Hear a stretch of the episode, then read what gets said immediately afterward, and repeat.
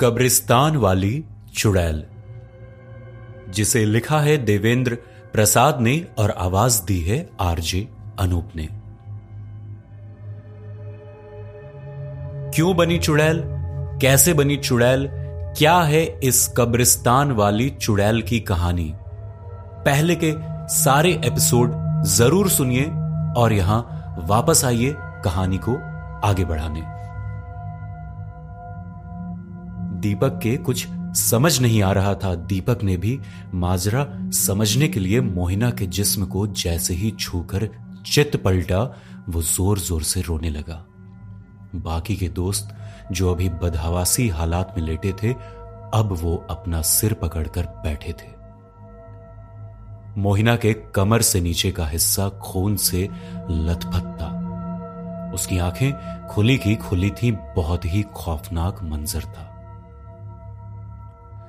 मोहिना का जिस्म ठंडा पड़ चुका था। वो पूरी रात इन दरिंदों के खूनी खेल के असहनीय दर्द को नहीं झेल पाई थी और उसने दुनिया को हमेशा के लिए अलविदा कह दिया था।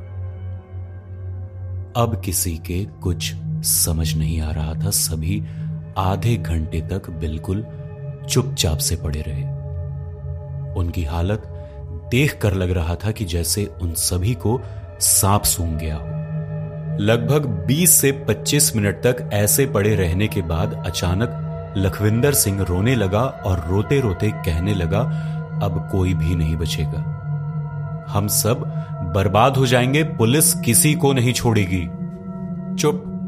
एकदम चुप। पागलों जैसी बातें मत करो।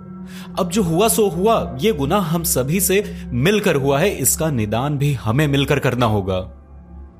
दीपक कपसूरी, जो अब तक मुँह में दही जमाए बैठे था, उसने कहा, भाई, उसकी जान जा चुकी है, हमारे पास कोई रास्ता नहीं है। उसके नाक से लगातार रक्त का रिसाव हुआ है, उसके मरने का एक कारण यह भी है, बिट्टू ये कहकर चुप हो गया। मेरी बात अभी ध्यान से सुनो, और जैसा मैं कहता हूँ, वैसा करो तो हम लोगों को कुछ नहीं होगा। लखविंदर की इस बात ने सभी का ढांढस बढ़ाया। तू कहना क्या चाहता है? बिट्टू बोला। देखो, जो होना था वो तो हो चुका है। अब हमें धीरज से काम लेकर इस परेशानी से निजात पाना होगा। वो सब तो ठीक है, लेकिन ये होगा कैसे? ध्यान से सुनो। इस गेस्ट हाउस में मेन गेट के पास एक गोदाम है। वहाँ फावड़े और गेती देखी थी। ये कहकर लखविंदर उन सभी को योजना समझाता है और सभी को अपना अपना योगदान करने को कहता है। योजना के हिसाब से लखविंदर और बिट्टू मोहिना के शव को एक बोरी में डाल देते हैं। बोरी का सिरा मज़बूत रस्सी से बांधकर कब्रिस्तान की तरफ़ बढ़ चलते हैं। दीपक कपसूरी और अभिषेक शर्मा फावड़े और गैती के साथ उनसे सौ मीटर का फासला बनाकर आगे आगे चल रहे थे सुबह साढ़े पाँच बजे का वक्त था और मूसलाधार बारिश होने की वजह से इंसान तो दूर की बात कोई जानवर भी नहीं दिख रहा था। एक तो बारिश और ऊपर से ये ठंड का मौसम। बहुत कठिनाई हो रही थी शव को उठाकर ले जाने में। हालात ये थे कि मरता क्या न करता। थोड़ी बहुत दिलेरी और थोड़ी हिम्मत करके सभी कब्रिस्तान के अंदर थे।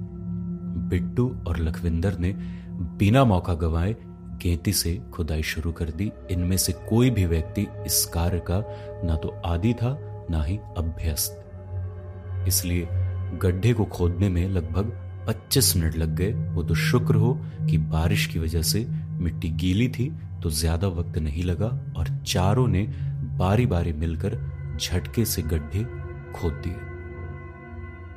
चारों ने हाथ लगा लगाकर लाश को उस गड्ढे में ठिकाने लगा दिया।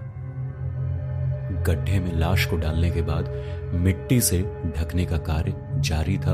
अभी कुछ मिट्टी डाली ही थी कि अचानक कब्रिस्तान के एक कोने पर हलचल हुई। इस हलचल ने इन चारों की सिट्टी पिट्टी गुम कर दी। कोई भी अपनी जगह से नहीं हिल पा रहा था। कुछ वक्त बाद टॉर्च की रोशनी के साथ कोई उनकी तरफ़ बढ़ने लगा। ये देखते ही चारों एक साथ उठे और लखविंदर के भागो कहते ही सभी सारा सामान वहाँ छोड़कर भागने लगे। ये देखकर टॉर्च वाला इंसान भी उनकी तरफ़ भागने लगा। सभी कब्रिस्तान के दूसरे छोर की तरफ़ सर पर पाँव रखकर भागे थे। उस टॉर्च वाले व्यक्ति ने भी पूरा ज़ोर लगा दिया था कि कम से कम एक को तो पकड़ ही लेगा और इतनी सुबह कब्रिस्तान में यहाँ ये क्या करने आए थे उसका पता लगाएगा। कुछ कदम ज़ोर से भागते ही अचानक टॉर्च वाले इंसान का पाँव एक गड्ढे में पड़ता है, जो कि बारिश की वजह से पानी से भरा हुआ होता है और अपना संतुलन खोकर मुँह के बल गिर जाता है। उसका टॉर्च भी ज़मीन पर गिर जाता है और उसका प्रकाश उस अज्ञात व्यक्ति के मुख पर पड़ता है। अहमद मिया, अरे ये तो फहीम अहमद मिया है जो कब्रिस्तान के गार्ड हैं। ये कहते ही बिट्टू और उसके अन्य साथी कब्रिस्तान की चार दीवारी फांग कर भाग पड़े। दोबारा खड़े होकर फहीम कुछ देर तक उनके पीछे भागा, लेकिन उम्र के इस पड़ाव पर था कि वो कब्रिस्तान की चार दीवारी फांद कर दूसरी तरफ़ नहीं जा सकता था, लेकिन उसने भागते हुए चार लोगों को देखा था। फहीम मिया ने खुद को संभाला और उस तरफ़ चल दिया, जिस तरफ़ वो लड़के कुछ देर पहले एकत्रित थे। वहाँ जाकर हस्तप्रबड़ रहा जाता है कि वहाँ ज़मीन खोदने के कुछ सामान भूमि पर इधर उधर पड़े हुए थे और वहीं पर एक गहरा गड्ढा भी मौजूद था, जिसे देखकर अनुमान लगाना मुश्किल नहीं था कि ये कुछ देर पहले उन चार युवकों द्वारा खोदा गया है। तभी अचानक, या अल्लाह, ये शब्द बोलते ही वो झटके खाकर पीछे की तरफ़ गिर जाता है। वो फिर अपनी शंका दूर करने के लिए उठता है और गड्ढे की तरफ़ बढ़ पड़ता है। उसकी आँखें फटी की फटी रह जाती हैं जब उसकी नज़र उस गड्ढे के अंदर पड़ती है। वो देखता है कि गड्ढे में एक हाथ बाहर निकला हुआ है। जल्दबाजी में वो उस लाश को मिट्टी से ढक नहीं पाए थे और मोहिना का बायां हाथ बाहर ही रह गया था। गार्ड की समझ में नहीं आ रहा था कि वो क्या करे। वो बिल्कुल ही सहम सा गया था। वैसे तो उसका घर कब्रिस्तान में ही था और वो अक्सर लाशों को दफनाने, आने वालों को देखता रहता था। परंतु आज उसे पहली बार डर लगा था। उसके डर की वजह यह थी कि चारों युवक चुपके से इस काम को अंजाम दे रहे थे। रात के अंधेरे में यहाँ किसी की लाश को दफनाना बिल्कुल ही मना था। वो लोग इसे देखते ही भाग खड़े हुए थे। इसका मतलब ज़रूर दाल में कुछ काला है। फहीम मिया के समझ नहीं आ रहा था कि वो करे तो क्या करे। अगले ही पल वो बुदबुदाने लगा कि, क्या मैं हिम्मत करके लाश को देखूँ? नहीं नहीं, कहीं ये मर्डर हुआ तो मुझे पुलिस को बताना चाहिए। काफ़ी देर मानसिक उथल पुथल के बाद उसने निश्चय किया कि एक बार उसे देखना ही चाहिए कि आखिर मिट्टी के नीचे कौन दबा हुआ है। क्या पता उसकी साँसें चल रही हो तो उसे ज़िंदगी जीने का एक और मौका मिल जाए। गार्ड फहीम मिया ने अपने दोनों हाथों को ऊपर किया और अल्लाह से दुआ करते हुए कहा, हे hey खुदा, इस बंदे पर रहम कर और मुझे हिम्मत दे कि मैं इस परिस्थिति का सामना कर सकूँ। ये कहते हुए फैम मिया गड्ढे में उतर गए और उस लावारिस जिस्म के ऊपर से मिट्टी हटाने लगे। लगभग सारे शरीर की मिट्टी हटाते हुए जैसे ही चेहरे की मिट्टी हटाता है, वो कुछ क्षण के लिए होश खो बैठता है और बोलता है, हे खुदा, देखी तेरी खुदाई। तुझे इस बच्ची पर रहम ना आई।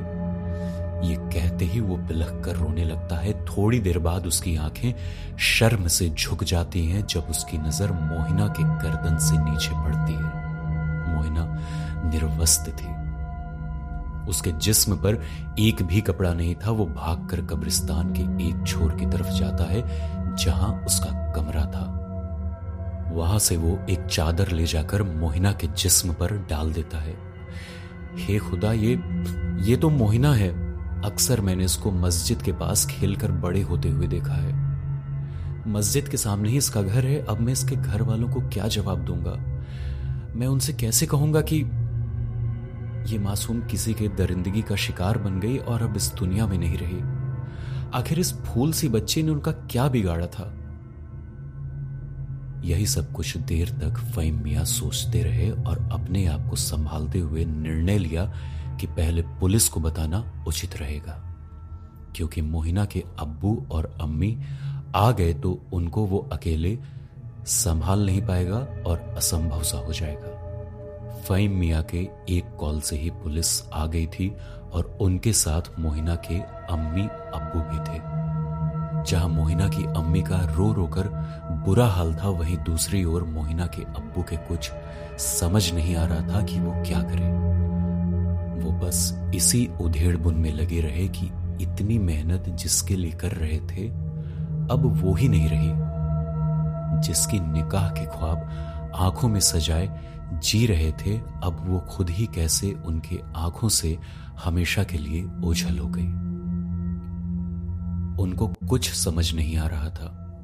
अभी वो ये सब सोच ही रहे थे कि पुलिस के साथ फोरेंसिक डिपार्टमेंट वाले आकर मोहिना के शव को अपने कब्जे में ले लिया और पंचनामा करके आगे की कार्रवाई के लिए चले गए।